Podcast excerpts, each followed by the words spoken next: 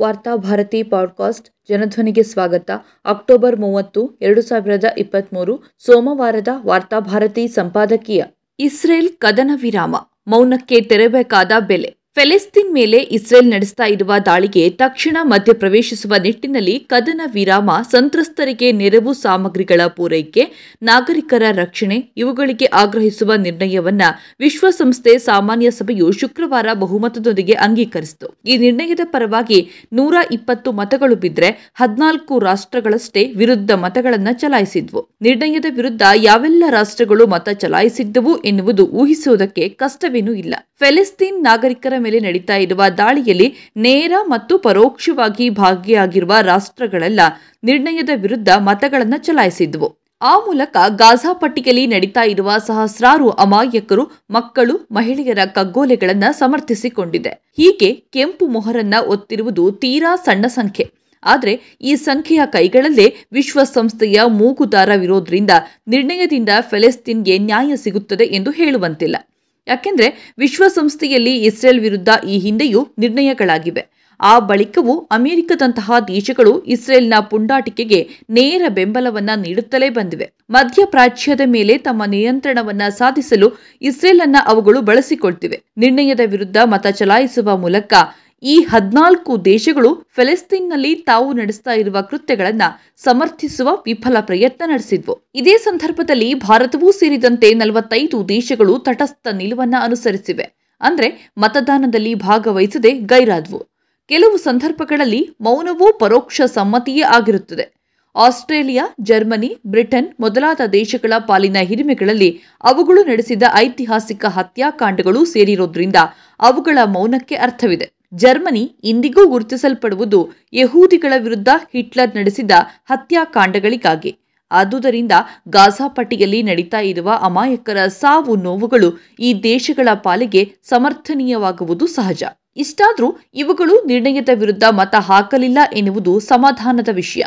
ನಿರ್ಣಯದ ಪರವಾಗಿ ಮತ ಹಾಕದೇ ಇರಲು ಇವು ಕುಂಟು ನೆಪವನ್ನ ಬಳಸಿಕೊಂಡಿತು ಮಾನವೀಯ ಕದನ ವಿರಾಮದಲ್ಲಿ ಹಮಾಸ್ ದಾಳಿಗಳು ಹಾಗೂ ಒತ್ತೆಯಾಳುಗಳನ್ನ ವಶಕ್ಕೆ ತೆಗೆದುಕೊಂಡಿರುವ ಬಗ್ಗೆ ಖಂಡಿಸೋದನ್ನ ನಿರ್ಣಯದಲ್ಲಿ ಸೇರ್ಪಡೆಗೊಳಿಸಬೇಕು ಎನ್ನುವ ಕರಡು ನಿರ್ಣಯವನ್ನ ಮುಂದಿಟ್ಟುಕೊಂಡು ಈ ನಲವತ್ತೈದು ದೇಶಗಳು ತಮ್ಮ ಮುಖ ಉಳಿಸಿಕೊಳ್ಳುವ ಪ್ರಯತ್ನವನ್ನ ನಡೆಸಿತು. ಕೆನಡಾದ ತಿದ್ದುಪಡಿ ನಿರ್ಣಯ ಮೂರನೇ ಎರಡರಷ್ಟು ಮತಗಳು ಬೀಳದೇ ಇರುವ ಕಾರಣದಿಂದ ಸಭೆಯಲ್ಲಿ ಸೋಲುಂಡಿತು.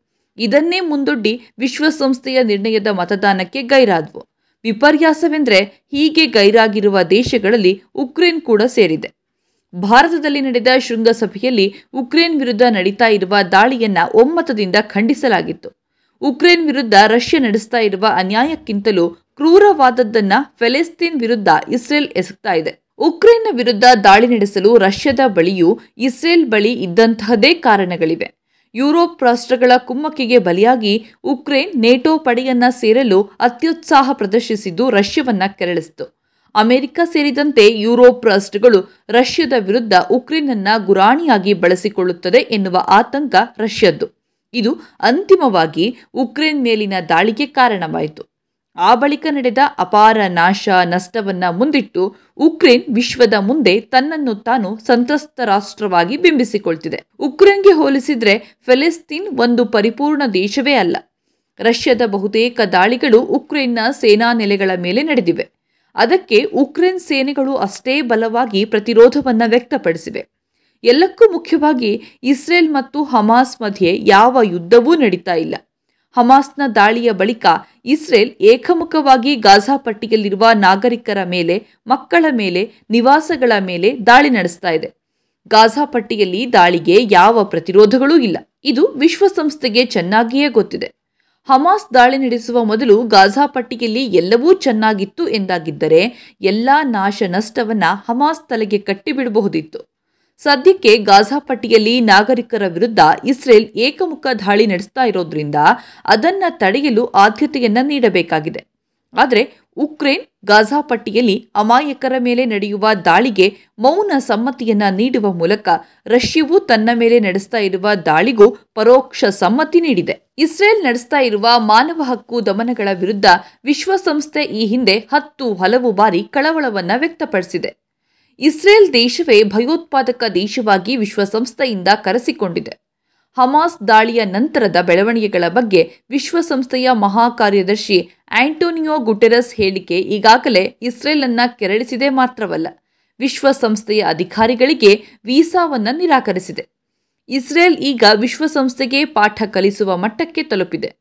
ನಾವು ಈಗಾಗಲೇ ವಿಶ್ವಸಂಸ್ಥೆಯ ಮಾನವೀಯ ವ್ಯವಹಾರಗಳ ಮಹಾ ಕಾರ್ಯದರ್ಶಿ ಮಾರ್ಟಿನ್ ಗ್ರಿಫ್ಗೆ ವೀಸಾ ನಿರಾಕರಿಸಿದ್ದೇವೆ.